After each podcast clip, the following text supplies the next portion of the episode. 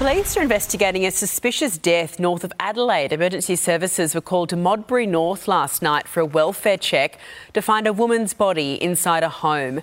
Detectives, along with major crime detectives, are on the scene right now. Police believe the suspect may have left the area in a white Mitsubishi ute with registration XTN 167. Anyone who sees that vehicle is urged to contact Crime Stoppers.